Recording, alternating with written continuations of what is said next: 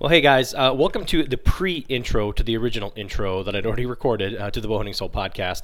Um, I thought I'd do this this extra little uh, pre-intro, I guess, because um, I just recently uh, finished the Joel Turner course, and I wanted to kind of speak a little bit about that. I wanted to dedicate a little bit more time to that uh, ahead of the regular podcast. So, as you know, this podcast is partially um, supported by the the PAC, the Push Archery Center of Knowledge, where we got uh, you know Joel Turner's course, uh, we got the Tom Clum course, you've got John Demmer's course, we got a, a couple others on there. So, I finally finished the the Joel Turner course, and uh, I wanted to do not even like a review of it, but just um, my kind of quick thoughts on it. Now, prior to going into the course, I thought, well, you know, what what am I really going to learn? Um, because you know Joel Turner's been on like a billion podcasts. There's like hours and hours and hours and hours of him talking about uh, how he teaches things and all these concepts that uh, you know that are in the course. And you know you got to wonder like, okay, well, it's kind of free knowledge out there that he's been on doing this stuff um, how, how much extra you know can i really glean by by paying for this course and i'm to say even if you know like 80 90% of this stuff there's it, it's worth it because there's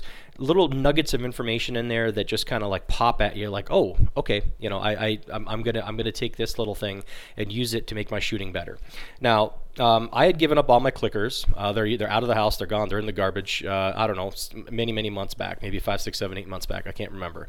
And I've been trying to use the feather to nose. Now, anytime you, you you go to any kind of like mental trigger or like psycho trigger or like a mechanical trigger whatever you're to have trigger panic right? Uh, it, it, at first it's great. It's the honeymoon phase. Oh the clicker is awesome. But then sooner or later you start anticipating uh, setting off the clicker so then you don't actually concentrate on the motion of, of back tension and expanding and it just gets longer and longer and longer and, and you end up shortening that core shortening that core like oh maybe my draw length's a little too long and shorter shorter shorter well pretty soon you know if you have a 28 inch draw, you end up with like, you know, 25 and a half, and you're like, wait a minute, this is going in the wrong direction. So anytime you have any kind of those triggers, you're going to have trigger panic, okay? At least that's the case for most people, certainly was for me. Uh, and I knew that it was going to happen with the feather to nose because it's just another trigger, right? So, um, of course, uh, like I expected, it's happening. So, um, the, the, the best way to I guess kind of alleviate any of that is is I know the path is toward proper expansion, proper mental focus, and uh, not necessarily relying on some sort of uh, what Joel calls a mechanoreceptive trigger. Um, for some people it works for me it didn't and i got to work really really hard at it. But one of the one, one, one nugget of information in there that i found that was just awesome was he starts talking about uh, you know like a trigger panic and then pretty soon or you know clicker panic you're going to anticipate it. Feather to nose you're going to anticipate it. Uh, and then he says you know what about a, a mental um, uh, uh trigger and one of them is the actual expansion itself. And and I had just literally thought of that, like, hmm, maybe I, you know, I, I, I was watching this and I'm like, he's talking to me right here on the entire course, right? Because I'd heard all the other stuff before and I've been trying to implement it for years and stuff, and it's still a struggle, right? But um, you know, I came to the conclusion, like, man, I those are those are failing me. Those mechanical uh, or uh, uh, psycho triggers are failing me. And he said, playing on the screen almost like he's talking to me hey these things might not work and you're eventually going to get you know trigger panic. So fantastic. I'm like he's speaking to me. And uh, there's a nugget in there that says you know the, the, expansion of the stuff. You get the full draw you're at full draw you're at good hold and then the actual expansion itself is the trigger to let go. And i'm like thank god. That's exactly what i've been trying to get to. So um, anyway that's just one little uh, cool little nugget in there. The course is really really well laid out um, there's a lot of stuff that repeats itself. There's uh, repeat footage of uh, it looks like it was reshot, you know. So there's old footage and new footage, but it keeps reiterating the same the same concepts to you over and over again. And again, you have to work for it. It doesn't work for you. So it's uh, I, am not saying I'm cured of, of, target panic or or being able to expand properly. I'm struggling through that right now, but it's uh, the concepts are there. The concepts are certainly there, and it's definitely definitely worth a look. So anyway, um, uh, next course I'm going to jump onto is the Tom Clum course. I I really want to uh, you know get into understanding how the skeletal structure and, and, and all that stuff really works. And it's going to make it easier for me to get to what i should be at a natural you know full draw. And then uh, apply Joel Turner's concepts of being able to get a proper release and uh, you know trigger, mental trigger, whatever have you, based off of that stable platform. So I'm, I'm really looking forward to it. So anyway, uh, in a few seconds here, you're going to hear me do this uh, the other the real intro that I recorded, but I just thought I'd uh, throw this little mini commercial out there because it really has helped me, and I'm looking forward to the other courses. So go check out all these courses at thepusharchery.com. And Merry Christmas, guys, and enjoy the episode. Well, hey, everybody. Welcome to the Bowhunting Soul podcast. Thanks for joining me again. Okay, so it is almost Christmas. We're just a few days before Christmas. I'm recording this on Wednesday before Christmas. So, um, hope you guys have had great seasons. I know some seasons seasons are still in swing. Um, I highly doubt I'm going to get out anymore, uh, at least for deer, before the end of the year. Our, our season ends on the 20, uh, 31st. Um, maybe might be able to eke out an afternoon here, that, maybe one, but I, I, highly, highly doubt it. Just so so busy, you know, it's family time, work time, all that stuff. So, um, but it's been a good year. So, you know, you guys have kind of heard uh, my whole story from this year, and uh, you know, I feel pretty good about it. I really do. I think I made uh, you know leaps and bounds improvements in in, in all kind of aspects. You know, with with shooting and being successful, and um, just you know learning more and woodsmanship and all that stuff. And uh, you know, pretty proud of it. Pretty pretty happy with the season. So it's been good. It's been good. So hope your seasons have been uh, good as well. Hope uh, you guys are going into this holidays, last few days here with the holidays, um, you know, healthy and happy and with, with family and all that kind of stuff, and uh, stay safe throughout the, the new year. Um, so you know these these episodes have kind of been kind of farther and farther apart. You know, I try to do them every two weeks, but um, you know, it's just a typical hunting season, right? Everyone's busy, guests are busy, and trying to make all these uh, all these things align all at once is really really difficult. So, uh, finally was able uh, to talk to uh, a guy I've been trying to get on for a little uh, for a little while. His name is Tyler Skowronski. I hope I said that right. I'm recording the intro about an hour and a half after I talked to him. So um, he's out in New York has got a great YouTube channel, uh, Hitting the Dream. It's uh, H I I T, Hitting the Dream.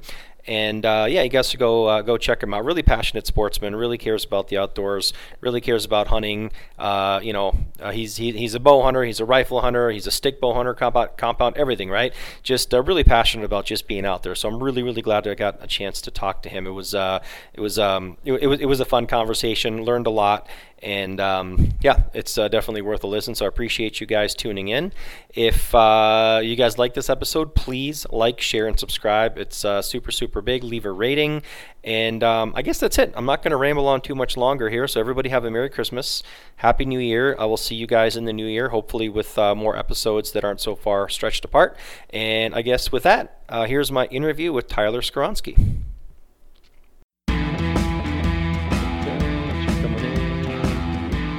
Skowronski. say starting recording on your end, or at least the counter should start pretty soon. Yep, says recording on your end. Cool. Okay, it says recording. There we go. Now start recording. All right, cool, awesome. So, uh, Tyler, you just you just told me this Skowronski, correct? Yes, sir. Yes, nailed it. Okay, cool. Um, so thanks for doing this. Uh, we're doing this on what, how many days before uh, Christmas? Like just a few days before Christmas, right? Yeah, about four. Um, I think we're looking at right now. Yeah, it's a it's a Wednesday night, and uh, we've been trying to get together with you um, just to kind of do this podcast and learn a little bit more more about you. I, I started following you on YouTube, and uh, you have a channel. It's called uh, Hitting the Dream and um, we're going to get into that because I'm really, I, I really want to know how, how, you came up with. I think, I think I know how you came up with that name, but I can't quite remember it. But um, I started watching your stuff. Um, you know, you're you're like a really passionate hunter. You hunt with all kinds of equipment. Of course, I was kind of I I, I, um, I found you via like like the traditional route, you know. Right. But um, I saw you, you know, you, you hunt with everything else, and I'm like, okay, well, it's uh, you know, somebody I want to kind of get to know. So thanks for coming on. Definitely, I really appreciate. it. I love talking hunting, so it's as long as I have the time for it, I'm definitely gonna make. I'm happy I was able to get the time to you know talk to you in person and, and meet you and everything. Yeah, no, absolutely. So um, you are in New York, correct? Yes, sir.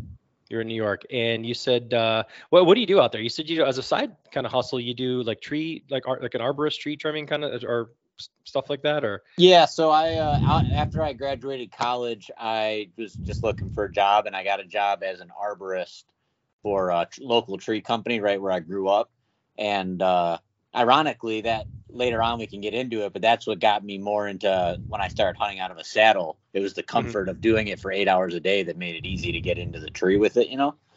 Yeah. But uh yeah, so I started doing that. I do that on the side, but outside of that, I'm just actually uh I work for my local municipality.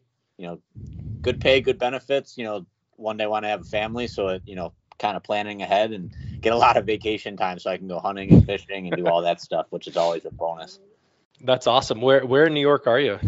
Uh, the western part of New York. So most people, I just say Buffalo, but I'm about half hour, 45 minutes outside of Buffalo to the east. Okay. Okay. All right. So So I'm probably like 45 minutes from Niagara Falls, and then that's a little bit north of this actual city of Buffalo. I'm on the western half of Buff, or like the complete west side of New York. Yep. But um, but just outside of Buffalo, like I said. got it. Um, so you're you're used to the cold. We're uh, we're we're in the middle of um, well, it's it's never as bad as they say, right? Like kind of Right. blizzard Mageddon out here, you know.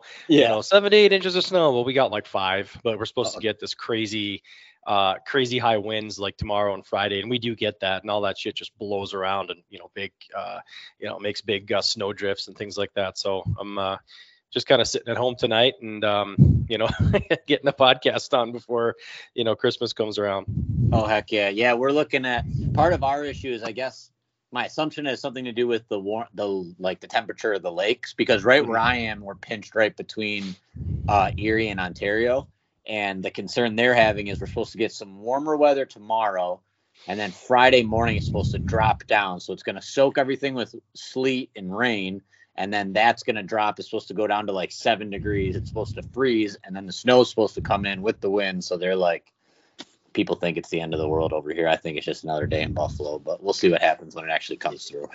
Exactly. I like watching kind of people freak out. You know, I mean, it's like minus seven or whatever today or whatever. It's like, eh, you know, it's it's winter. You know, I I have a neighbor here, um, like two doors down, and you know, he he loves summer, and I absolutely cannot stand summer. I mean, I hate summer with a passion.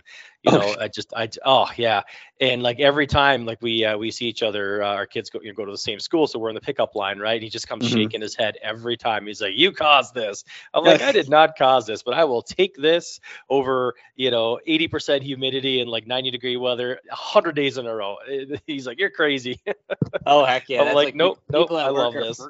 People at work are freaking out, and I'm trying to figure out what spot I'm going to duck hunting on Saturday. They're like, "You're doing what?" you know it's uh you know, so let's get into that. So i mean you you you've been hunting a long time it seems like right? I mean i've, I've like i said I, I watched your youtube stuff.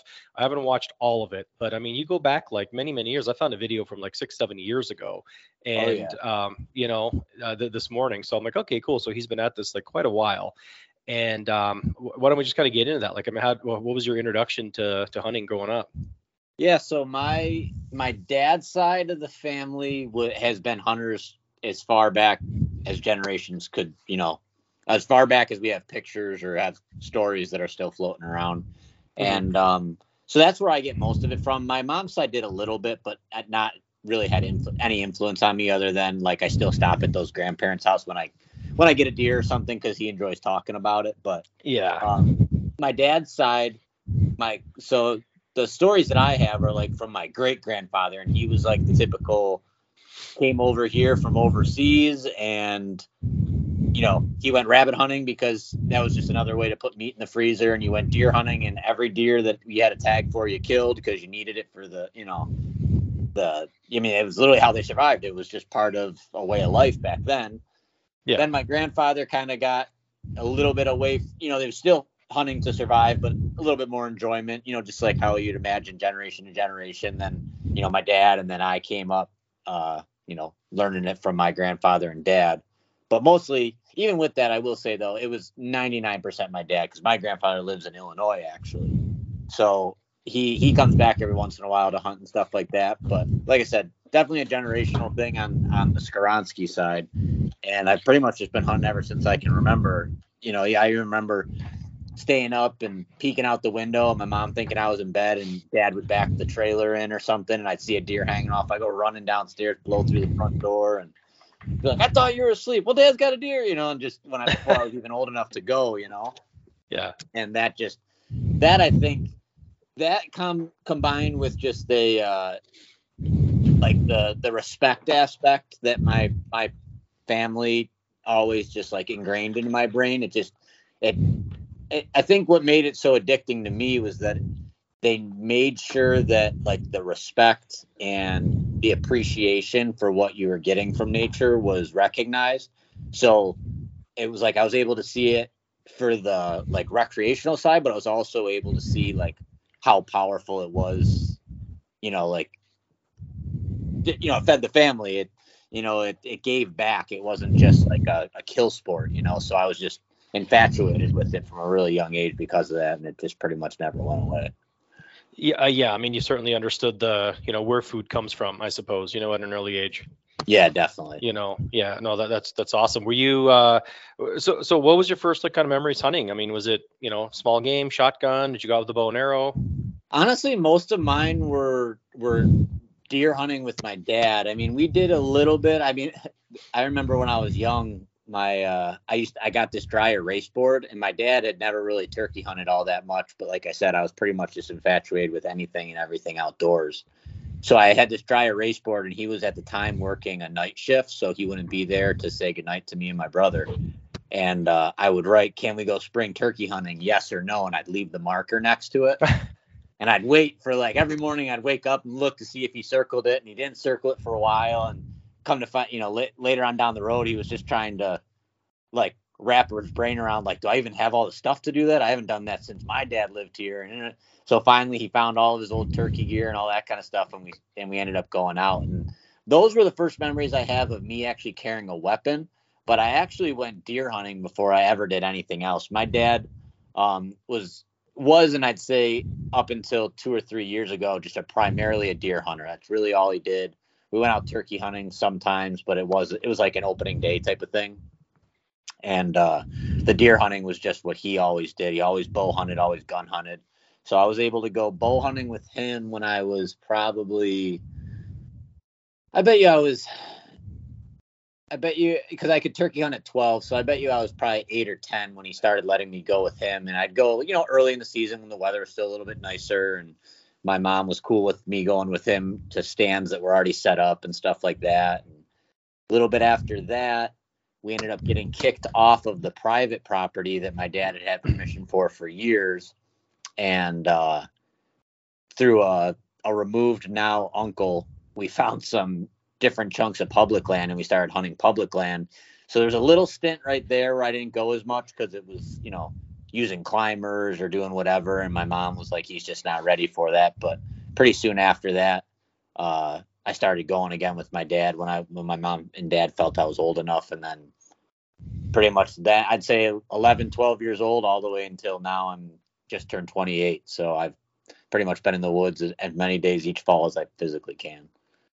That's I mean that, that's awesome, and it sounds like you got like a good kind of rounded uh, uh, base for like hunting all kinds of all kinds of animals. You know what I mean? It, it wasn't just like, um, because a lot of times, like yeah, especially nowadays, right? It seems like kids, um, and, and, whether we see it just on social media and that's all we see, or whether it's true or not, you know, but it's it seems like well, they just like they're, they're after like like deer, just big deer. You know what I mean? Yeah. They go right to that thing, and um, you know, I don't know, not tell anyone how to raise their kids, but it's like I don't know. It's it's it seems like some of that. Like I didn't grow up hunting. You know, I didn't grow up as as a kid hunting, but so maybe I don't have a right to speak about it. But it seems like some of those old traditions of like at least getting started in hunting when you're a new hunter. You you know you do the whole progression of small game, then you make a little bigger, and then you shoot you know your doe, and then you know if you're into big racks and bucks and stuff like that, then you work your way up. You know, and um, it it sounds like you did that. You know.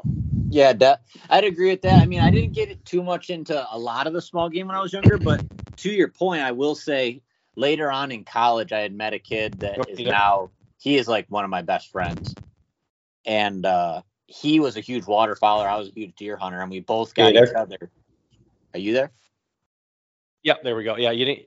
Yeah, this, this I swear this. I don't know whether it's this uh, headset or not, but anyway, uh, you left off on. You said you didn't get into too much of the small game. Yeah, I was gonna say. So, other than a little bit of turkey hunting, I didn't get into too much small game with my father. Like I said, he was a big deer hunter. But to the point that you made, um, I got really more into that the small game stuff when I was in college because I had buddies that always wanted to go out. So I was like, oh, I can grab my shotgun, we can go squirrel hunting. I grab my shotgun, we could do this, you know. And mm-hmm. uh, the the biggest learning lesson for me was I I met a guy when I was in college, and he was a freshman when I was a senior, and now he's like my younger brother. Me and him talk about hunting and hunt together all the time now. But he was a huge waterfowler. I was a huge deer hunter, and we both got each other into the you know the opposing, and Yeah. just becoming a waterfowler and learning how to waterfowl hunt and um, something as simple as like obviously waterfowl is a lot of communication back and forth with the animal. You got to call to them, know when to call, when not to call. Before I waterfowl hunted, I thought that no deer was callable. You could never call it a deer. Every time you grunted, they just turned and walked away. And then all of a sudden, I started to understand a little bit more about animal behavior through something that had nothing to do with deer. I was out duck hunting, but being able to read an animal's body language now in the last uh, because I've only been waterfowl hunting now for probably five years. In the last three or four years of deer hunting, I've called more deer in, you know, to my tree or within shooting range than I did the previous ten years of my hunting career. So it's just it's just like I like to your point. I think it's a it's a very valuable thing to hunt other things and learn other aspects of nature because there's always little parts from one that you can take to the other that I think that you know can make you a better hunter. You know, if you if you really love deer hunting, but second to that you love duck hunting, well, you're going to learn things from both of them that you can put into practice. That'll probably maybe not hit you right in the face day one, but later down the line, like it happened for me, you're gonna be like, oh crap, I would have never even learned that if I didn't do X, Y, Z. So I definitely agree with what you're saying. Mine kind of came a little bit backwards, but I, I'm happy with the place where I'm at now and being involved in all of it really really helps you learn different aspects of what nature can really offer. Yeah, you know, I wish I get to go um, like waterfowl hunting more. I mean, I've only been, I'm gonna say maybe like less than a dozen times, right? Gotcha, um, yeah. More more than half a dozen, less than a dozen. But um, and of course that's uh, you know, I, I I go out with with my buddy who has a boat, you know, Oh, perfect. um, which is which is like the perfect thing, right? Because I mean, it's a lot of work. It just uh, oh, you know, definitely. the, you know the boat and the decoys and this and that. I mean, and the storage and you know, there's a lot of stuff that goes like extra paraphernalia that goes with waterfowl. You know, um, so I always say the best thing you can have for for waterfowl hunting is is a buddy and then just give him some gas money. You know. yeah, right. Yeah. So- At the end of the and day, he gets to deal with all that. that's Definitely true. but um no and i wish i get to do it i didn't i didn't get to go at all this year uh waterfowl i don't think i went last year either so it's just finding time you know what i mean like is is just paramount with um, and it, well, we got so anything. much more into it because my dad he started to get to the point where I mean he's, he still deer hunts a lot too, but it's it is a nice change of scenery after the solitude of deer season to be with your Mhm. buddies and shoot the shit and and you know just have a good old time talking and relaxing and still hunting and doing something you love, but you don't have to be as so you know your scent doesn't matter, your how loud you're talking, Mhm. really generally speaking doesn't matter, you know stuff like that. Yeah. So it became a refreshing change. And then honestly, I think my dad's getting to the point where he enjoys waterfowl hunting more for whatever reason it is specific, whether it's those those reasons or others. But you Yeah. know, maybe probably because we get to hunt, you know, it's it's enjoyable that I've always had him as a hunting partner, but now, you know, deer hunting, it's I go this way, you go that way. So I think maybe he's just enjoying having me back with him again, type of thing. Yeah. But it, it's it's definitely a it's a it's a nice change of scenery. It it kind of makes the season feel well rounded rather than just being after deer for 30, 40 days out of the year or whatever it is.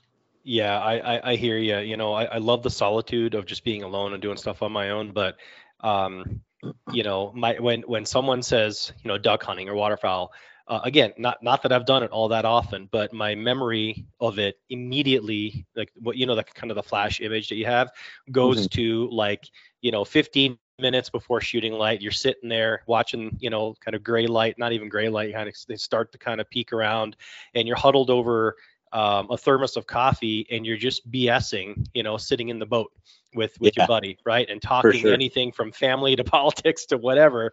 And you know, it's not even about the you know the, the shooting of the ducks. It's just that one kind of snapshot of of sharing this kind of hunting experience with with with a buddy. You know, that's that's I, I like that. No, without a doubt. Yeah. Yeah, absolutely. Um, so uh, you you kind of mentioned that one helped you out with another, and I'd never really even thought about that. Um, I kind of want to dive into that because I'm really interested. Like, um, let, let's go a little bit deeper into how kind of vocalizations and calling and things like that changed how you deer hunt. And I want to kind of hear some um, uh, like kind of firsthand accounts of, of, of when it worked for you. Oh yeah, definitely. So I guess one that sticks right off the top of my brain would be uh, this year. I called at a. I had a buck come in. I had, I was holding this one spot that I, I I attempt not to hunt it until everything is perfect. Every once in a while, I, my excitement gets the best of me, type of spot. But mm-hmm. I've shot two of my biggest bucks I've ever killed there. Um, I shot a 500 pound black bear there. Like I shot my my biggest turkey there. I, I call the spot the Heaven Ridge when I talk to my friends and family, and they just know they might not know where the tree is, but they know where I'm talking, type of thing. Is it so just like loaded with acorns and and, and like mass crops or what? It does have acorns. The thing that I think really helps it out the most is it's just it's kind of like a flat top ridge that's at its widest point if you don't take in like the secondary fingers coming off of it. Mm-hmm. Um, is maybe only 60 yards wide. But then okay. you have these secondary fingers coming off of it side to side. So looking down from a topographic map, it looks very similar to like a Christmas tree, you know, a skeleton of a Christmas tree where you have the main stem, which would be the main ridge, and then just multiple finger ridges.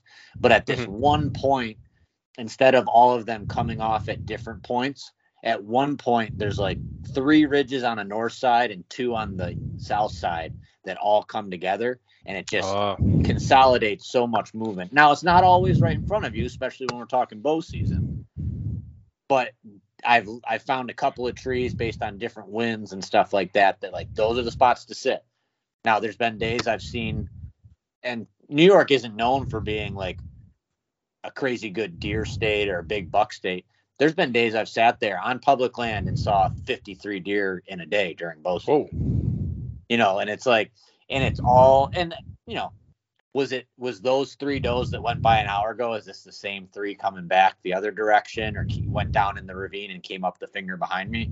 I obviously can't attest to whether or not that's true, but I had 53 deer encounters. The and I'm only remembering that one specifically because the 53rd deer that I saw was one of the bucks I'm looking at on the wall right now. Hmm. But so that spot is so good for that reason. It has a little bit of mass, has a lot of these secondary fingers that allow for a lot of lot of bedding opportunity. It's really not overly thick, but there is some hemlock um, like transition, which helps. But even those are, I mean, most of them, their canopies don't start for six to ten feet up, you know, so it's not like coverage all the way to the ground. It's more, I think, the topographical um, advantages that the deer have there more so than like the thick cover per se. Sure. But uh, so I was, I had held the spot off, and I finally decided I was going to go in. I had a uh, an east wind, a south. What was it? No, it was a northeast because normally I like hunting out a southeast just because of the access. Mm-hmm. But went to hunt it, went to hunt it on a northeast wind had a buck come to my east, and when I saw him, normally I would have either just not called at all because I was fully convinced years ago that calling was like an ineffective tactic, or I would have waited for him to get as close as I wanted him to get, and then when he wasn't close enough to shoot, then I'd grunt at him. Well, through waterfowl hunting, I learned pretty quickly that unless they're coming right to you on a bead, it's almost better just to let them know, like, hey, I'm here. So as this buck had come across, I see I see he's going to get up to the ridge. I let him get off the one finger. He hits the main ridge. Now there's a couple of bigger trees in between me, maybe a, a small hemlock or two, and I just I gave him one good long grunt. He kept walking. I gave him a bruh, bruh again. He turned and looked, and I just stopped and I let his curiosity take over. Now at that point, I probably would have kept running years ago because I was like, oh my god, it did something. Well, now I knew there's no reason to talk. He's already on his way. Let let him dictate what I need to do from now on. So he came closer, and much like a duck, if a duck circles and all of a sudden you're not calling and they start working away, it's like, okay, well now I need to get back on him because that duck is basically telling me that either he doesn't see what I'm with my spread that I put out, or that's just what he's liking today. He's like hearing that the chatter of the, the ducks on the water or whatever the situation is. So this deer actually ends up coming 10 yards closer, looking, looking, doesn't really see anything, nothing really catches his attention. So now I let him start working off a little bit. He gets behind a little bit more cover. Once again, something that I probably wouldn't have done years ago on top of it. You know, I would have just grunted at him right away in panic mode. Mm-hmm. This time, though, instead of now he's already thought that he knew where something was and he looked in that direction, didn't see it. So I, instead of grunting right in the same direction that I did right at him, I blew this one underneath my sh- my armpit to my left. So I grunted to the west, trying to make it sound like this deer was still over there, but maybe farther than he originally thought. That buck heard it again, but now this time when he looked, I'm a, you know, you can only assume, but I'm hoping that what I thought I was doing is what worked because that time he turned, bristled up, and walked all the way right to the base of the tree. The only mistake that I made that day was that I decided to walk across a trail that I never walk across, and uh, he got my ground scent when I was at full draw before he cleared the tree that I needed him to clear. Got it. But like I said, I think a lot of those situations are stuff that I learned. Maybe not even I know I brought in some waterfowl examples there, but I think more so than anything was just learning how to not just call and assume that that's going to be the magic antidote, but actually watching the deer and let his body language dictate what is going to work here. You know, you can't just grunt nonstop and think that it's going to bring every deer And Some deer might not like that. Some you might have to snort wheeze at. Some you might just have to do a real soft contact grunt, and you have to be able to read their body language if you really want calling for deer, just like for waterfowl to work as effectively as possible. What um what grunt call are you using? Do you have you um do you have like a like a favorite or um I have a Quaker boy brawler or something I think it's called. Honestly only have it because I got it through some free basket at some event. But I will say, and there might be I'm only saying that it doesn't have to be this specific call because there might be one that's similar. The thing I like about this one is it has a hard plastic section on the top that holds the reed. Then it goes to a very soft plastic or like almost like rubber glove similar material that's corrugated. And then it goes down once again to another piece of hard plastic that would be like the open end of it. Mm-hmm. Well, I took you can take that hard that hard end off of it and it allows me to manipulate the sound coming out of the call with my hand because it's such a soft pliable material that makes up the center of the call and i like that a lot because it allows me to really quiet it down and muffle it with my hand if i need to it allows me to kind of similar to a duck call how you uh, you blow through it and you open your hand as you do to try to give more of that quack sound rather than yep. just the yeah, I can kind of do that same thing with the grunt call and kind of, you know, kind of give it more like the deer's open its mouth. And maybe it's me more than anything. Maybe it makes me feel more confident, but it, to me, it sounds more real. And at the same time, whether it was causation or correlation, I've had more success calling. So I just really like that call. Not to say that there isn't one that isn't similar, but that's just the one that I've been using. Interesting. Have you ever had any luck with the snort wheeze? this year was the first year I ever did. I snort wheezed one buck in twice in like 10 minutes. no kidding. Yep, I got permission on a piece here close to home that my uh, cousin's in-law actually bought, and uh, I had a small buck walk out, and just for for the fun of it, I grunted at him, and he looked at me and didn't think much of it. He went out, started eating. He ends up walking back towards the woods, and I'm like, I'm gonna grunt at him again. So I grunted at him again. He looks, keeps walking. I grunted one real loud one at him. But this time, instead of looking at me, he looks behind himself. And I'm like, well, that's kind of weird. I look up, boom, here's this buck standing out there. Now, he is only a seven pointer, but it had like a 22 inch spread on it.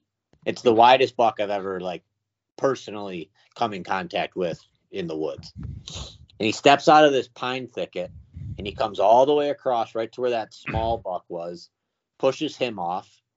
And in the interim of that happening, I'm like trying to, you know, I'm trying to get the camera on him. All I got this all on videotape, and I'm trying to get it all figured out.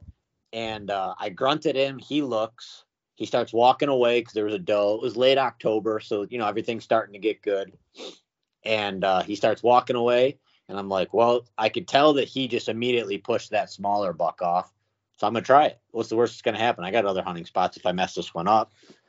I snort wheeze at him. That buck turned on a dime, came right to the probably about 45 yards, which I would have been comfortable with taking the shot if I if I felt like that was my only opportunity. But he came right to this like willow tree and he stayed on the back side of it like a bush more than a tree and starts you know pawing up the ground and kind of looking around. He's not overly uh overly aggressive but he obviously was to an extent because he came into the snort wheeze Yeah. he starts walking away from me. So i let him get probably 150-ish yards out before i called to him again. I grunted he looked over his shoulder he kept walking and i snort wheezed at him one more time he turned on a dime walked right to 30 yards still didn't have a shot because he was basically walking straight at me at first gets to that same willow tree on my side now thrashes the ever living crap out of it rakes the ground. There's mud flying everywhere. He cuts into the woods. Now he's probably 25 yards from me. And I had to make the decision because I wasn't in my saddle. I was in a, a permanent set that I made. Mhm. I had to make the decision do I go on the right side or the left side of the tree? If I go on the right side of the tree, I have to make the shot happen in his next like three, four steps. If I get on the left side of the tree, I'll probably have that same shot in two or three steps but then I'll have more opportunity to keep swinging away from the tree as he came through. And so I made the decision to go on the left side. When I did that, the wind was just the reason he went in the woods was not only because he didn't see a deer, but he also wanted to get the wind, I think. And Yeah. he got he I mean, two more steps and I had the pin waiting for him in the opening and he just did what older deer do and caught my wind right before it was time to let one fly and he he crashed down through the woods. I had a shot at him through the woods at about 42 yards, but it was a hard quarter, and uh, I had a similar situation happen with another big buck that I luckily did harvest, but uh, I made a very immature decision at the time in my hunting career, and similar thing. He did that, that deer did not smell me, but he spooked, and I took a shot when he was quartering hard like that, and when he dropped to turn away, I just got lucky and I hit the femoral artery Mm. but having that experience in the back of my mind and the the discomfort with not knowing if it was an ethical shot or was it me that made a bad shot or did the deer move and all those emotions that came with that experience i completely deferred to even attempt the shot on this other big deer because i'd rather wait and live to live to fight another day type of situation rather than put an animal through any sort of agony that isn't needed so. But he That's- did he did survive. I did see him yesterday so Oh, okay. That, that that that's cool. I mean, I I I always like to to find out what you know, if if you know grunting and things like that actually work, um, like outside of like the rut and pre-rut. You know what I mean? Like like mid Oh, yeah. early to mid September or like late season. You know, I think um, I think it seems like you need to be like way less, like you said earlier, like not so aggressive, but just kind of let let let them know that hey, I'm out here. Yeah. And then if that piques their curiosity, they might decide to get, you know, kind of wander over and see what's up just for just for the sake of, you know, seeing who's around. You Yeah. know, but I, I don't I don't think it it kind of like energizes them to be like because I, I I don't think like late season or early season, I don't think they're in that territorial kind of mindset anymore. They're just, you know, early season, they're, you know, uh, whatever, they're in early season patterns. And late season, they're just trying to survive, right? I mean, like right. find food and not get into you know not waste uh, energy and stuff with uh, with fights and things like that you know but um i asked this on the uh, on, on the push uh, uh facebook group there about the can you know the can call the bleat call you know Yeah. Mhm. and i've carried one for years and you know I, my my hunting time is like rather limited right? So like my database from my experiences like you, you can't you know you, you can't really judge it off of that. So i said hey does this actually work for you guys? You know have, have you ever actually had it? And like overwhelmingly everyone said oh yeah i've called them in works like a charm blah blah blah blah blah. I've used one for years. I've never called one in with that thing. Yeah, I've got I've got buddies, dads that I one of them I work with and stuff like they swear by it. It's Yeah. the one call that they they'd leave the grunt call in their truck before they left that in the truck. I think I would too because it makes more sense to have uh, you know, my thought, right, is you know have a have a doe. A, you got a doe sound, so it's going to bring in a buck if he's interested, or it's going to bring in another doe and make the other does feel comfortable because you know it's another doe, right? Sure. And you're not going to scare off a doe uh, by you know a buck call or whatever. So I, I was I'm just curious, like what you know what the and, I try not to get like overly aggressive with using these things, you know. Um, Yeah. But then sometimes you were sitting there for hours and hours and hours, and you know better, and you just like turning that stupid thing over and over and over again, right? And then like you know you sound ridiculous, and you, you're probably hurting your chances at that point. But um, I'm, I'm I'm just curious what your thoughts were on that one. Yeah, like I said, I know guys that they will that is their go-to call and they will not go into the woods without it. I personally have never had as much luck with it. And I do per I do think because that buck that I snort wheezed in this year on that specific property, I saw more bucks than I see does when I hunt there. And that more aggressive tactic and calling in general worked almost flawlessly every time I used it even when I grunted at, you know, that one buck, I got his attention. He didn't come in, but maybe that's a personality trait. Um, the, the other buck, I snort wheezed twice. I actually ended up grunting him in another week later when I made a decoy and he came into the decoy, but he did something I didn't. Ex- he went so far downwind. Maybe it's because he was skeptical of the the area after his last interaction or whatever happened there. But um, so overall, overwhelm overwhelmingly, the calling worked better there. Where the spot where I did call that I was talking about that archery buck that I didn't get the shot on this year, calling there generally I don't seem to have as much luck with, and I think a big part of that is the buck to doe ratio. There's a lot more. I see more does than I see bucks there, and the the terrain itself is so much bigger that I feel like you don't have the consolidation of animals. So unless it is in their personality or if it is just that time of year when they're fired up, I think that the deer there are like, well, I don't really need to go out of my way to go fight because it's so easy for me to get away from this and go find more does or Yeah. find So more, yeah, yeah, exactly. you know, more social stuff in a different direction. So Hmm, I, I think it's I would say that I, I could see why that that can call would work. I have never had my own personal experience with it to say, you know, overwhelmingly it's the best call in the world, but I could definitely see a time and place where it would work. Yeah, yeah. 'Cause I've called does in with my mouth, just like bleating at does with my mouth, and especially in that situation, I there's numerous times where I could have shot does, and I just did it just to be a just to be funny, I guess, or see if it would work. Mhm, mhm. And I've had them walk right up to me. I've tried that. I've tried mimicking, mimicking those. Um, yeah. I can't, you know, can't quite do it. I've I've done it just for uh, you know, shits and giggles like turkey hunting. And Yeah. I can probably get like a like a like a hen cluck um uh better, you know, uh Yeah. than than uh than I can a deer grunt, let's say. You know what I mean? Uh, a buck Sure. grunt. But uh, no, it's it's still, it's still fun to kind of do it. Besides, sometimes I mean they, they fire off and they an- they answer to anything, right? Uh, turkeys. Right. So- oh yeah. for you know, so it's not like I'm pulling off some like master uh, calling uh, feat or anything like that. But uh, yeah, but it's still- always it's always fun to communicate. That it's fun. that's part. That's one of the fun things, like I've said, and I've said already on this podcast. But just you know, either whether it's talking to deer back and forth, but obviously deer don't communicate the way waterfowl or turkey do. You know, that's Mhm. honestly probably even more than killing them. Is that's the part of it that I enjoy more is the the communication aspect of it, and it's probably why some of my buddies out west keep saying, "Dude, you ever come elk hunting, you're gonna fall in love because it's deer. It's hunting giant deer that scream at you and talk back and forth." I'm like, oh, that sounds pretty sweet. Yeah. No. Sure.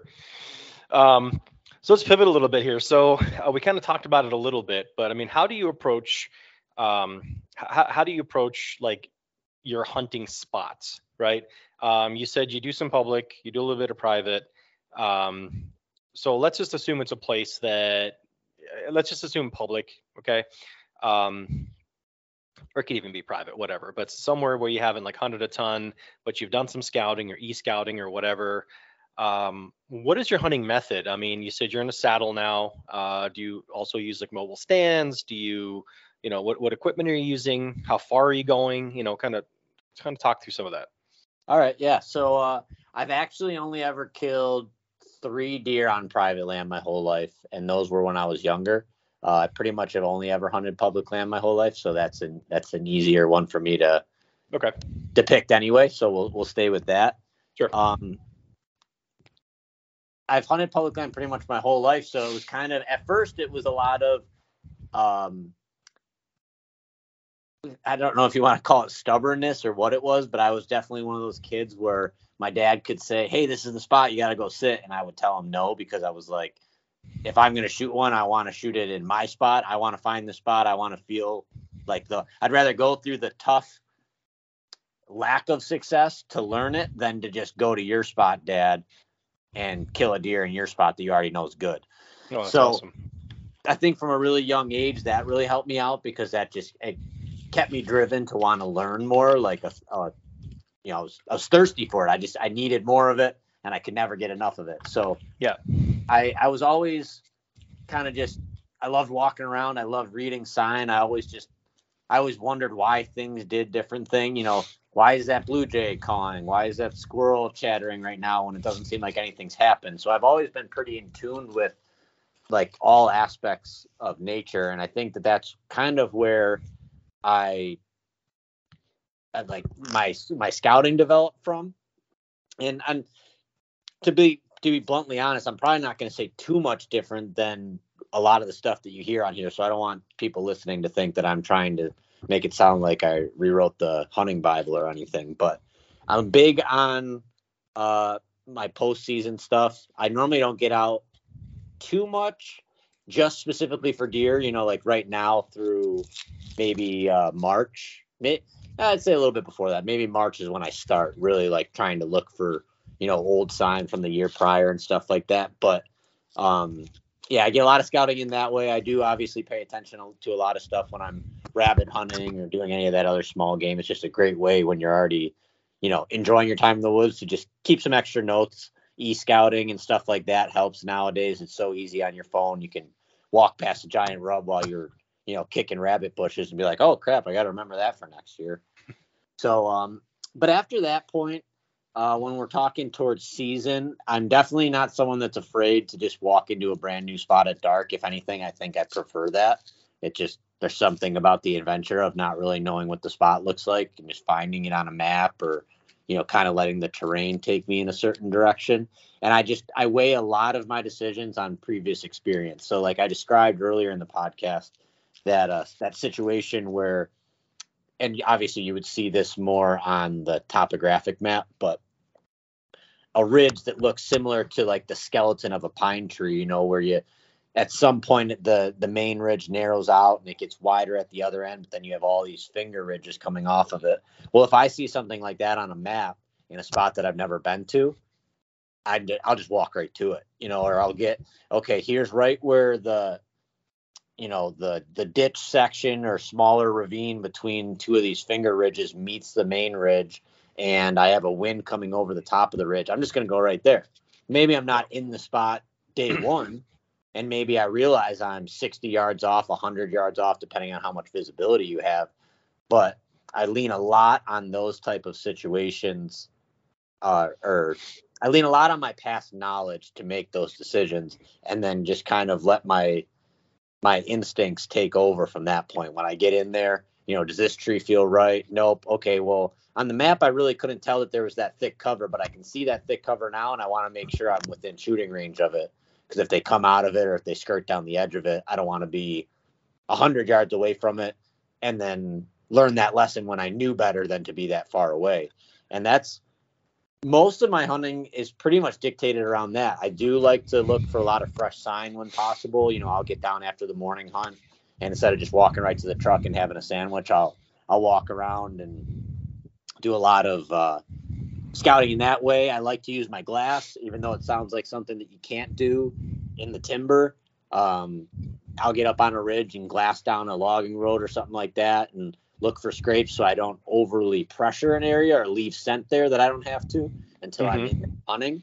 Great point. Yep. Uh, you know, it's it's it's all about being minimally invasive, right? You don't you Yeah. don't want to go into something, or I personally don't want to go into something and ruin it. If I'm gonna ruin it, I want to ruin it while I'm hunting. You know, like and, and obviously you don't want to ruin anything, but if I'm gonna ruin it, I want to feel like I'm in the game and then realize, oh crap, like the wind's really not good here. I, I kind of funked this one up, but you know, I learned. You know, I'll know that one for next time. Yeah, you know, I hunt. Um, uh, you still there? Yes, I am. Oh yeah, okay. So I hunt like really like thick stuff, right? Like kind of Mhm. swampy, you know, uh, like like oaks and river bottoms and swampy areas and things like that. Same thing, you know. Um, people are like, well, why would you need binoculars when it's that close? So you know, I've switched over to a stick bow. This is year five without shooting a deer with a stick bow, by the way, right? I've had Oh, no. success on small games, but you know, and, and even with the compound, right? Um, what you just said is like a shining example. Like I'm, I'm not necessarily looking um, hundred yards across a kind of like a cut, you know, alfalfa field or whatever, Right. right? That you might see on some of these shows. Um, for me, it's being able to sit back 50 30 yards 50 yards 60 yards and i know where i want to sit but where i want to sit might be like a like a 10 15 yard 20 yard radius in one area but i want to know which exact tree to go. Instead of going in and doing like a 20 yard circle 30 yard circle back and forth you know going in a little too far. No i went too far. I need to back up now. Well like you said you just ruined it right? I mean Right. ruined it once.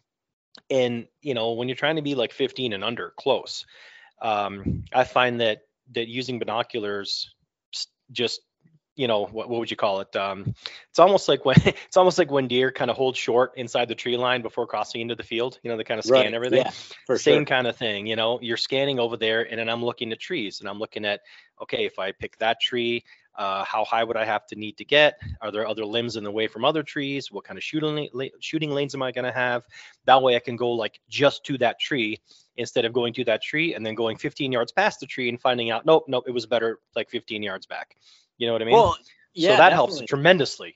And even another thing, like the number of times I've sat in my tree, and I'm I'm sure, you know, like I said, I'm not saying something no one else does, but you get up in the tree, or it's the first time you're in there because you you realize you had to be 100 yards farther, and you get up that tree in the dark, and you get up, and now you're looking around, and all of a sudden you're, you know, you're just barely finding, you're seeing something that just doesn't look, just something about it's just off, and is that a scrape or is that a rub, and mm-hmm. you know, so you get the binoculars up, and now you made this assumption on this spot, and you're like, and you can put the binoculars up at something that's 35, 40 yards away, and you're like, oh crap, that that is a scrape. I did, you know, that I thought there might be a scrape here. I didn't have to blow through here to find it. Now I can see, yeah, there's some leaves on it, but that is a scrape because I can see the licking branches banged up. And okay, you know what? Maybe I might not have thought that the the progression of movement was going to come through that exact part of this section, but now Yeah. I know that scrape's there why is it there? You know, now you can start to formulate things, and not only that, but now you're paying, you know, you're giving it a little bit more focus. Where maybe that was the area where like deer ain't gonna come from there; they're gonna come right down this center. But you know, maybe the bucks are taking that less beaten trail that's five to ten yards downwind of the main Yeah. trail that you were hunting, and now you're like, oh, I got to pay attention to that because that buck might just be sneaking right down the backside, and if I'm not ready for it, all of a sudden, you know, it's all happened to us as bow hunters. All of a sudden, you look and there's a deer on a a damp a damp autumn day and he's standing there at 20 yards and you don't even know how he got there because you weren't looking that direction. Now maybe yep. you have that opportunity where you're you're scanning that section that you already wrote off and now you're like oh crap that's i gotta make sure i pay attention to that stuff. And you might not have even been able to do that if you didn't have your binoculars to clarify that i think that's a scraper. I think that's an old rub but now you know for sure and now you have more confidence in giving that the attention it deserves Yeah, I mean, dude, I even use them for squirrel hunting. I love I love small game, right? I love squirrel hunting. So oh heck yeah. um, just, just trying to pick them out and formulate like an approach and things like that with uh, with you know using my binos for that. that- That's even a ton of fun. But um, okay, so you you pick out a spot, you get to you know uh, whether it's it's cold or, or you know based on experience or scouting or whatever that you've done. Um, what are you carrying? Are you are you solely out of a saddle and like what's your what's your kind of system there to get in the tree? How do you set up? So up until I think this is my second full year, and it'd be my third year attempting saddle hunting. So the year before that, it was kind of like a hybrid back and forth. But Mhm. now, for the most part, I'm almost completely saddle hunting. Um, I will say that there is some spots on public land that I've scouted, and if I can find a hemlock or a white pine or something that I can bring one stick or no sticks, maybe even, and obviously anyone listening to this, do what's safe, don't do what's easy. I if I can find a tree though that I can safely climb the limbs, Now, like I said, do what's safe, not what's easy. Don't just don't Do just pick a say, tree and be like. I'm gonna climb up these. I'm gonna climb up these limbs. Well, if they're not strong enough to hold your weight, or they've got a bunch of dead branches at the bottom, don't just try to bear hug it and barely use the limb like we Mhm. all used to as kids. You know, like Yeah. do the smart thing. Don't. But I, if I can find the tree that is adequate for that situation, I love bringing a tree stand still. Because if I mark those spots and they're in that, you know, maybe that rut corridor where that's the tree I need to be in, and it's going to be an all day sit, and I know that there's no other reason why I'm going to really have to like make an on the fly decision. Those situations I will still use a tree stand just for the the extended comfort, I guess. Mhm. But even with that, I like I had said, being an arborist, I think helped a lot. But I'm very comfortable in a tree stand. I can do, or uh, I'm sorry, in a, a saddle. I can do 14 hours in a saddle and not even think twice about it. So Yeah. I, I've pretty much evolved into almost strictly a saddle hunter. Um, I've just found that it's it's a little bit easier for me. Um, not not to say it's a plug, but I use Latitude saddles mostly because they have a two panel system, and that remind that comfort wise reminded me a lot of my arborist saddle, where I had one panel up onto my back and one underneath my my buttock or my legs.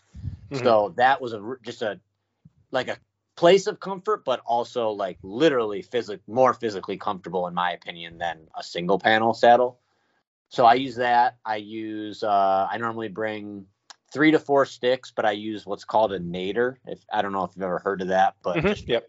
for the viewing audience, if they haven't, it's a a one one inch webbing that comes up to a a hook that would be similar to something off of like a ratchet strap that is attached near your knee with another strap that goes behind your leg to keep it on and then a loop that goes underneath your boot so it basically gives whatever type of step your system you're using mine are double steps i basically get a third step out of each stick.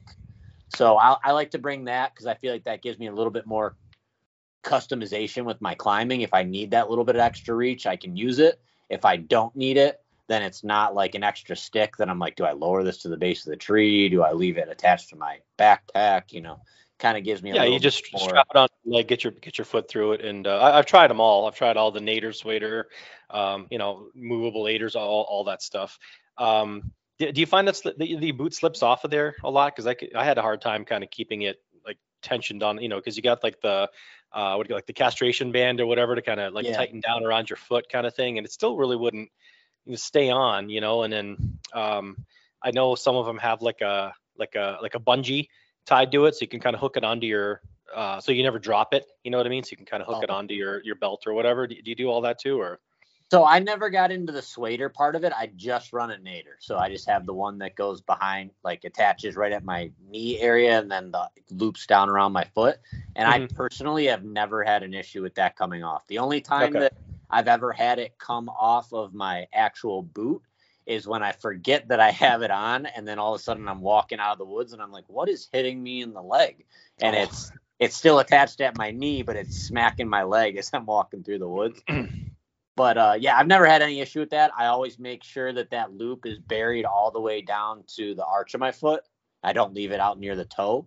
Yeah. And uh, then I roll that castration band down as low as I can, and I've never had an issue with it.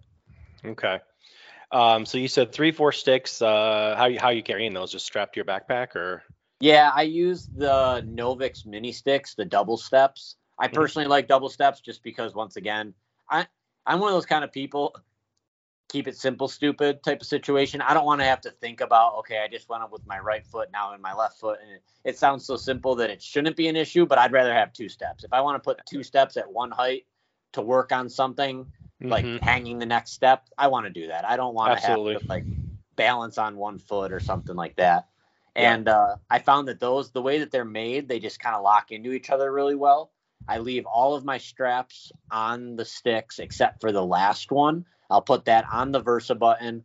I'll wrap it around all of the sticks and their straps, and then back to the Versa button Mhm. and cinch it tight. And that keeps everything really quiet. And I've I'm yet to have an issue with making too much noise or anything like that. So I just run that right off the bottom of my pack.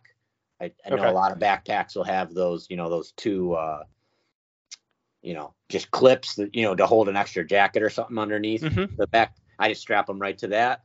Uh, I take my platform, strap it to the outside of my pack on the top. I run a Kifaru pack as of this year. Before that, I just had like a Field and Stream backpack, and I had Yeah. the same. I had enough buckles that I could just kind of buckle everything on, and uh, I never wear my saddle in just because I've never found that to be too comfortable.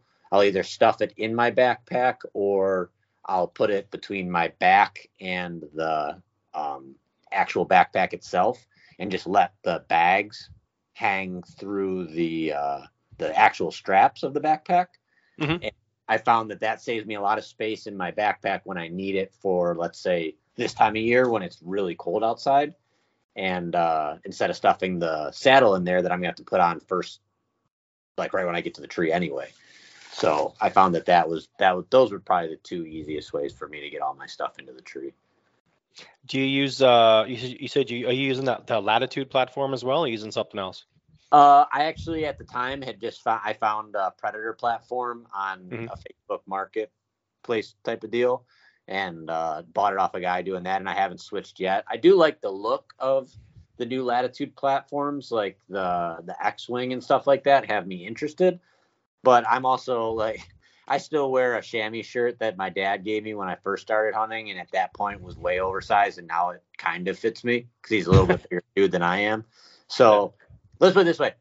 This year, I finally spent a couple hundred dollars on new camouflage, and up till then, it was as many hoodies as I could put on, and as many like, you know, Under Armour shirts I had from playing sports that I could put on to stay warm. I was never someone that that really invested a lot into new gear so much because I'd rather Yeah. save that money and be able to use it towards gas to go out and do what I want. Amen to that. Yeah. So, you know, I never really got behind spending a lot of money. I did try some different technical clothing and realized that the true benefits of it. And uh, so I did make an investment this year in some stuff. But to, to the point I'm trying to make is once I had the Predator platform, I know there might be things I might even like more, but uh, I'm not the one to to just spend money to keep trying new stuff. If so, I got something that works, it's either got to break or stop working for me for me really to change most of the time. Got it. Now, um, you are shooting. Well, you hunt with everything, right? I mean, I've, I've, I've seen your videos with rifles. I've seen your videos with compounds, uh, trad bows. What do you? What do you? Um, are are you partial to one one type of weapon or another, or what? What are you doing? I've told people since like as long as I can remember, if I had to give up everything and only hunt with one weapon, it would be I'd keep the bow. Yeah. So when COVID came around, and with you deep, deep diving into trad trad bows and stuff like that, you might have even seen this picture. But um, and I apologize if I'm bouncing around a little bit, but trying to give a little backstory. Um, there's a picture of Fred Bear, and if if the viewer or the listeners look this up, you just type in like Fred Bear dragging a buck or Fred Bear buck drag, something like that. There's a picture of Fred Bear with a buck behind him. His longbow or recurve at the time is strung between the rack of the buck, and he's using the recurve in conjoinment with the rack of the buck to drag the deer out of the woods. And Yeah. ever since I saw that picture, I said, I'm going to kill a buck with the recurve. I don't know when, but at some point in my life, I'm going to do it.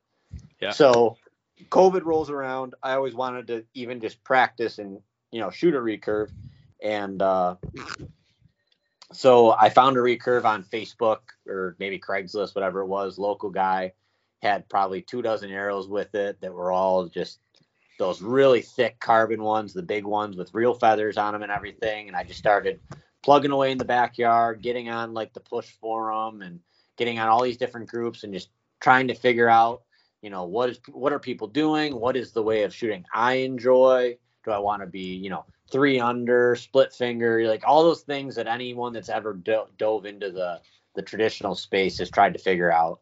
And um, from that point, I just became infatuated with it. And it's it's interesting because I tell people, like when I shoot my compound, I love taking 80, 90, 100 yard shots. Not at not at animals, but just I love seeing the arc of the arrow and the it comes out of the bow so fast and it's just there's something that's just so um, fulfilling making those shots Yeah, you don't get to watch it till it is 50, 60 yards out. But with a with a stick bow, you get to, you get that experience to 15 yards.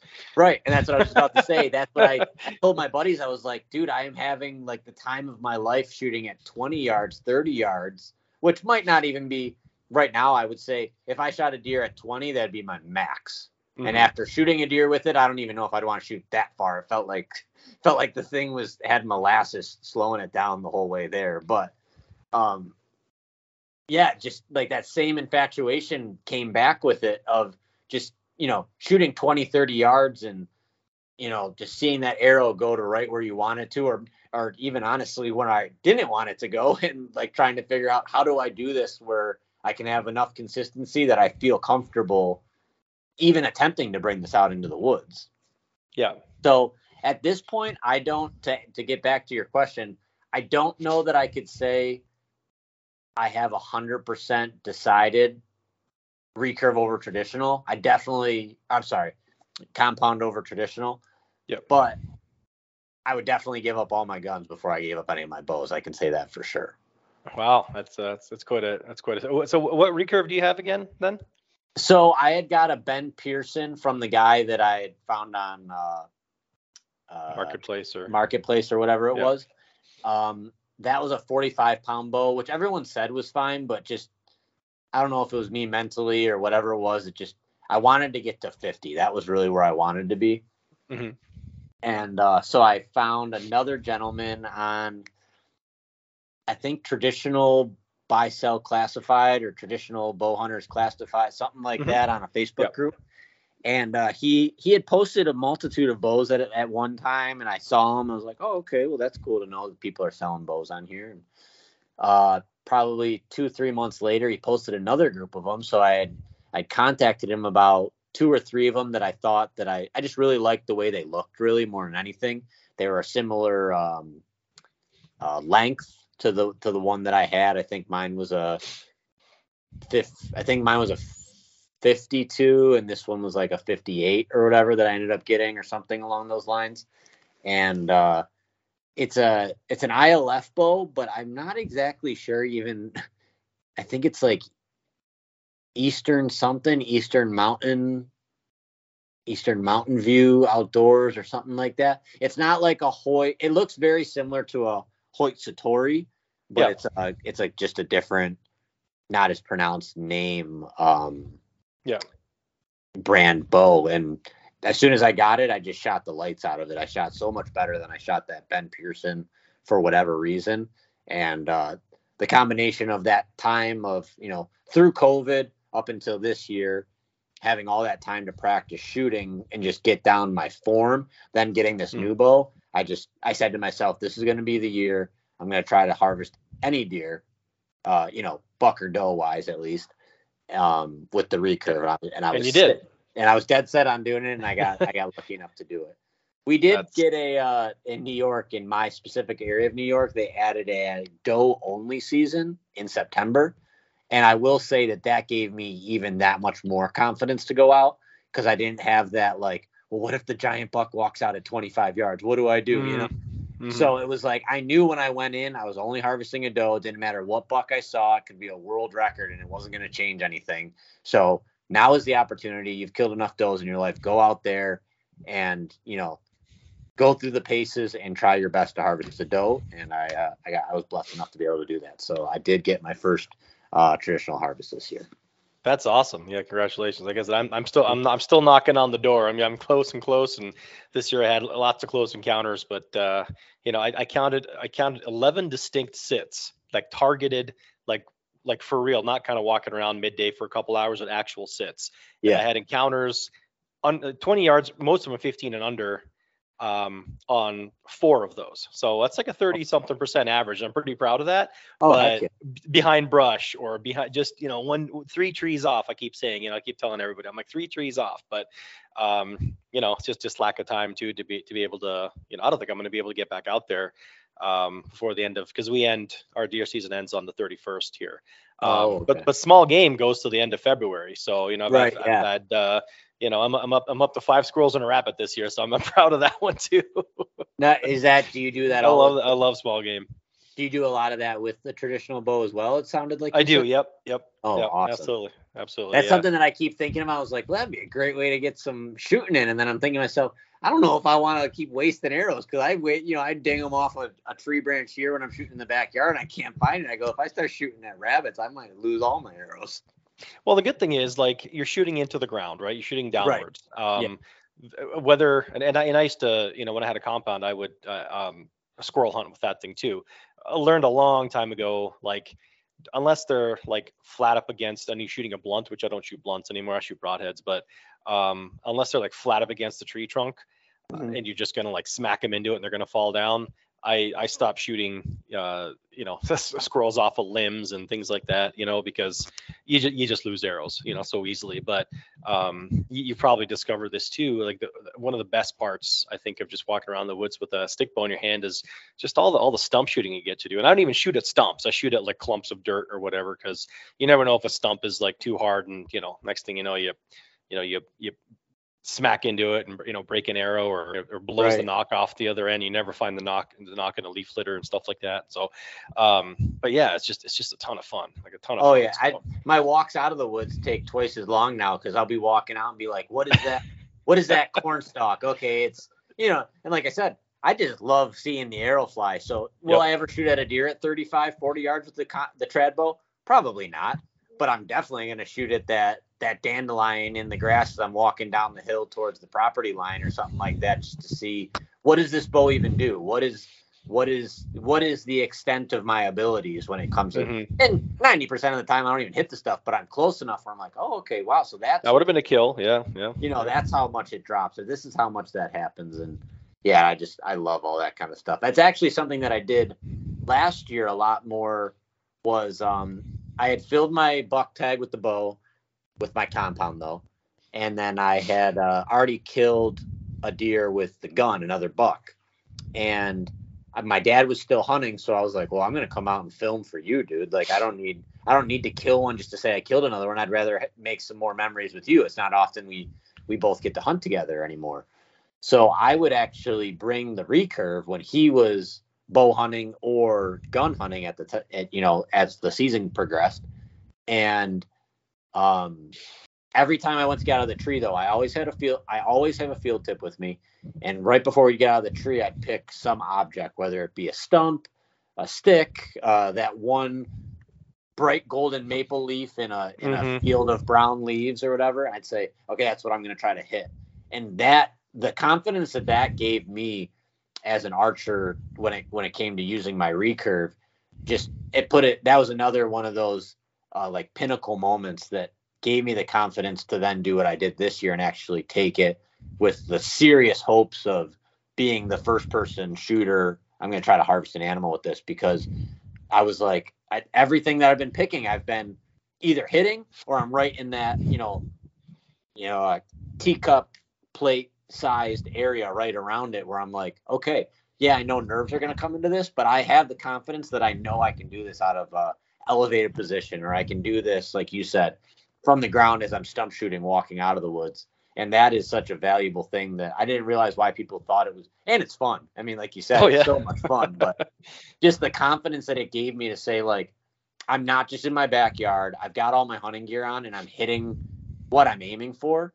Just gave me that, like, I know I'm not going, I'm not going to have a doubt in my mind that I, oh, what if I, what if I wound this? What if I, wo- uh, because that's when I think people, that buck fever, you know, or deer fever, you know, it's not, it's not a buck, it's whatever, whatever gets you going. But Yep. uh, that's that's when people make bad shots is when you're not confident. Every time I've ever drawn back the bow and said, "This deer is gonna die," I've killed the deer. You know, Yeah. even even in the like that one story I told earlier where I did make the bad shot, I drew back and when I let that arrow fly, I was so confident that it was gonna go right where I aimed it. And looking at it through in retrospect, the arrow was going right where I aimed it. I just made a poor decision based on the the animal's body language to take that shot. Like I said, did harvest a deer, but now going forward, I'll never take. yeah duck spun around and Yeah, it's, it's not Yeah. worth. It's not worth what it could have turned into. I just got the better end of the stick in that situation. what, what do you shoot on the compound side Uh, I shoot a Hoyt Ventum. It's uh like two Okay. years old now. I I went through this phase of thinking that I had to buy it. I, I now I'm now I'm going to go against what I said about ten minutes ago. I went through this phase of thinking that I just needed the best, newest, greatest bow. So every year, every other year, I kept buying a new bow. So I had a bow, bought one, sold it, bought another one, killed my biggest buck of my life with that bow, killed uh, my first turkey with that bow, killed multiple other does and a couple of small bucks. Two years go by, and I'm like, I need a new bow. I need to get the new best thing. Sold that bow to my best friend that I talked about earlier, that's into waterfowl and now back into deer hunting. He killed four bucks in that time frame to include a mule deer with me out in Nebraska that was bigger than any mule deer I've shot. And actually, I hadn't even killed one at that point, even though I had been on the trip the year before. He came the second year and killed a giant mule deer. All with the same bow that had such good. Must we always joke around. Must have had good juju because that thing's just been killing deer ever since it came out of the box. And uh, I had a bow, didn't kill maybe a doe or two with that one, and just never could get comfortable with it. And then finally, this new one that I bought, um, it just felt just like that bow that I had sold to him. I don't know what Hoyt did that the grip and the draw cycle felt the same. But I told him I was like, this one feels good. I'm not selling this thing for a while because it's killed some deer already, and now I need to make sure that I just stick with what works. Yeah, yeah, no, sure. Um, yeah, I mean, some bows just kind of have that, you know, it, they, they just kind of gel with you. You know what I mean? And you're like, why Oh, did I ever sure. sell that? You know, Right. no, no, no matter what. So, are you thinking like, um, uh, like like going into next? Obviously, we haven't even wrapped up this year yet, right? Like going into next year. Um, are you still thinking like take the stick bow for some does, and then you know if you're like kind of like targeting a buck or something like that, you're gonna uh, go with the compound or or stick one way or another? What what are you thinking? So it's a long year I way away. probably- You might change your mind ten times, but Yeah, but yeah, so um this year I probably Hello? carried Hello? Are you there? Yeah, we're back? Yeah, there we go. Yeah. Okay. Almost got through the end of this episode without doing it again, but I was gonna say we got so close. But um yeah, I uh this year I probably carried the compound eighty five percent of the time and the recurve the other percent. And I really just went off a feel. There was days I woke up and I was like, I just want to take the stick bow today. I don't know why. There's no there's no specific reason. The tree stand doesn't set up any better for a stick bow versus a compound, but that's what I want to take today. And uh, I think that's kind of how I'm going to go into next season. There was there's like I said, I think there's going to probably be maybe more days, just like when I got into saddle hunting. There were some days where I said I just got to stick with the tree stand because it's what I know, and there's other days where I said I'm going to just take the saddle because we'll figure it out. And I think as time progresses, I could see myself getting at least 50-50, if not more, on the recurve side because I did really enjoy it, and there was just something. There was just something so cool about the the close contact aspect that I was with those does and and telling myself like the, the gig isn't up, the game isn't over. Just because I didn't get that shot off, it doesn't mean that like it's over. You know, I was getting half. I got half drawn on these does probably six or seven times, and it's just so quiet and smooth. You don't have that big abrupt like drawback and hold like you do with the compound. Mhm. Where I probably could have killed her on the first attempt, where when she came out, because even when she got to where she could, I could have just leaned around the tree and shot. But I knew where I wanted to shoot her. I knew the perfect broadside opportunity I was going to have, and she kept working back and forth before she finally came right to the edge of the field where I needed to shoot her.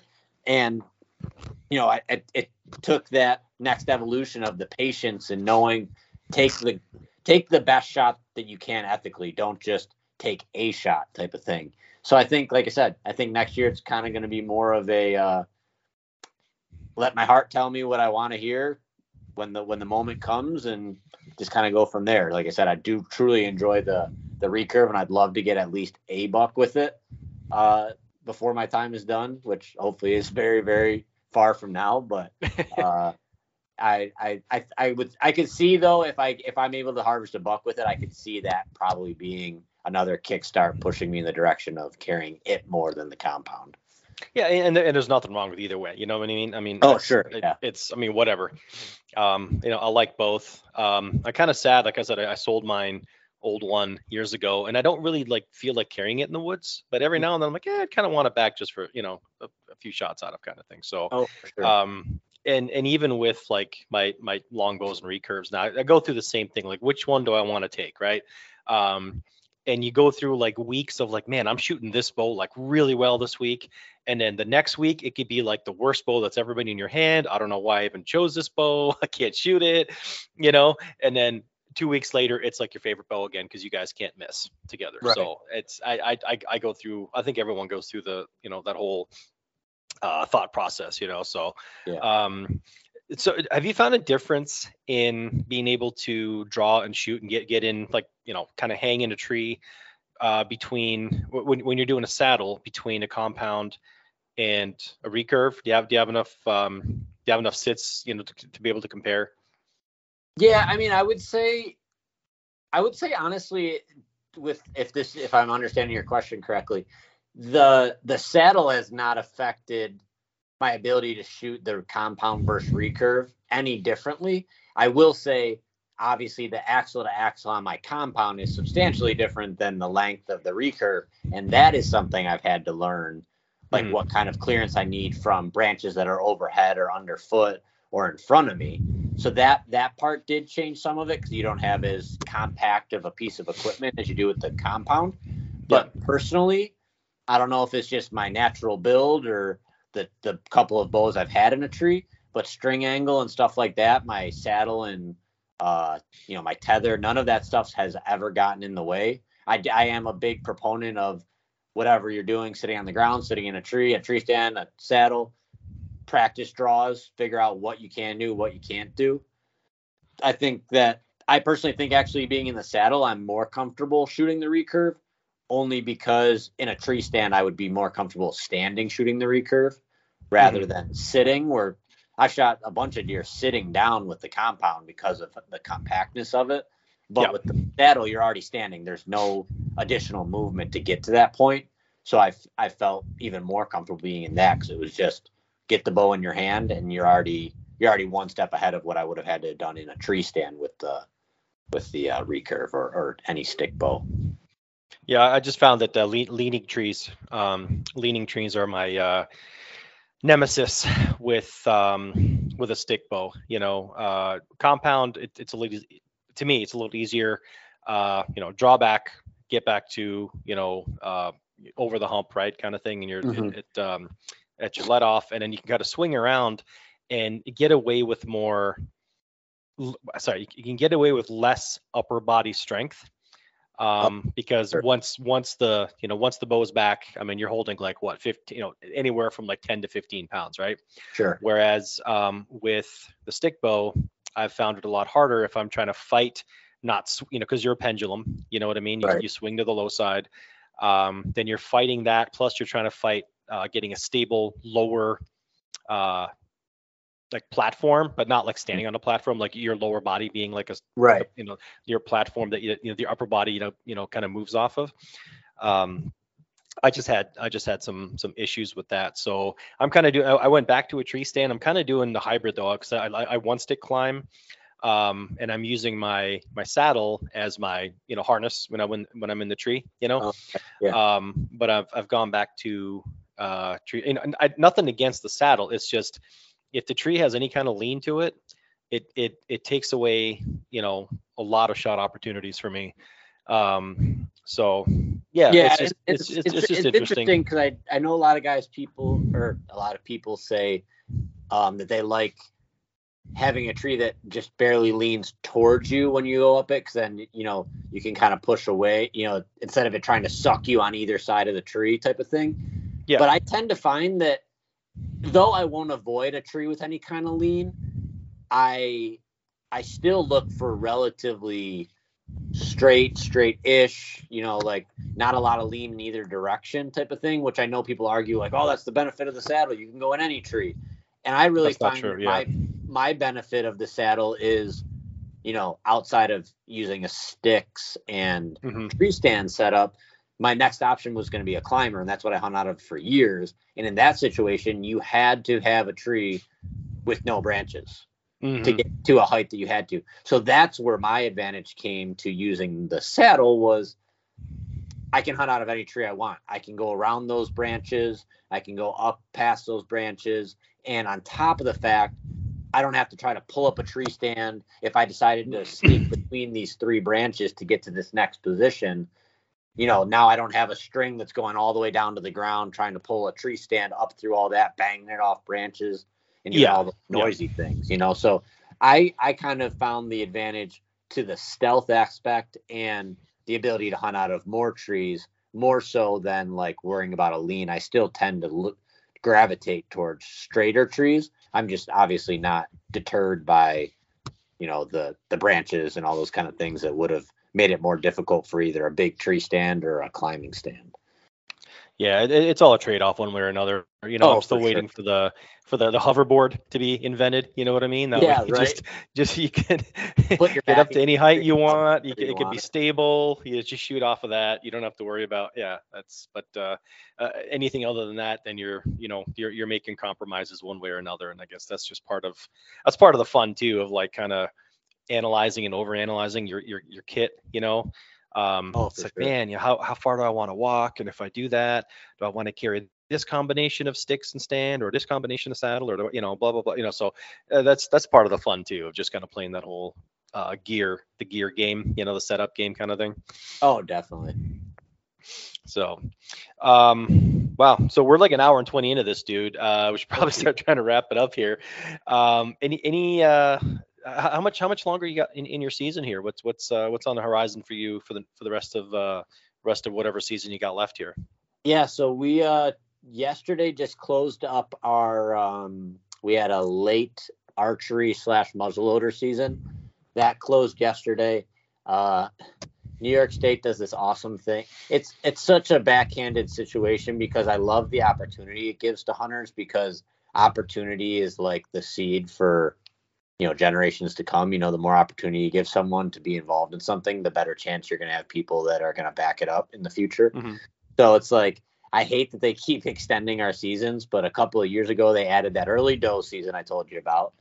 Then we have a month long or what, yeah, two month long bow season, a month long gun season. Right after that closed, we opened up this bow slash muzzleloader season I just spoke about.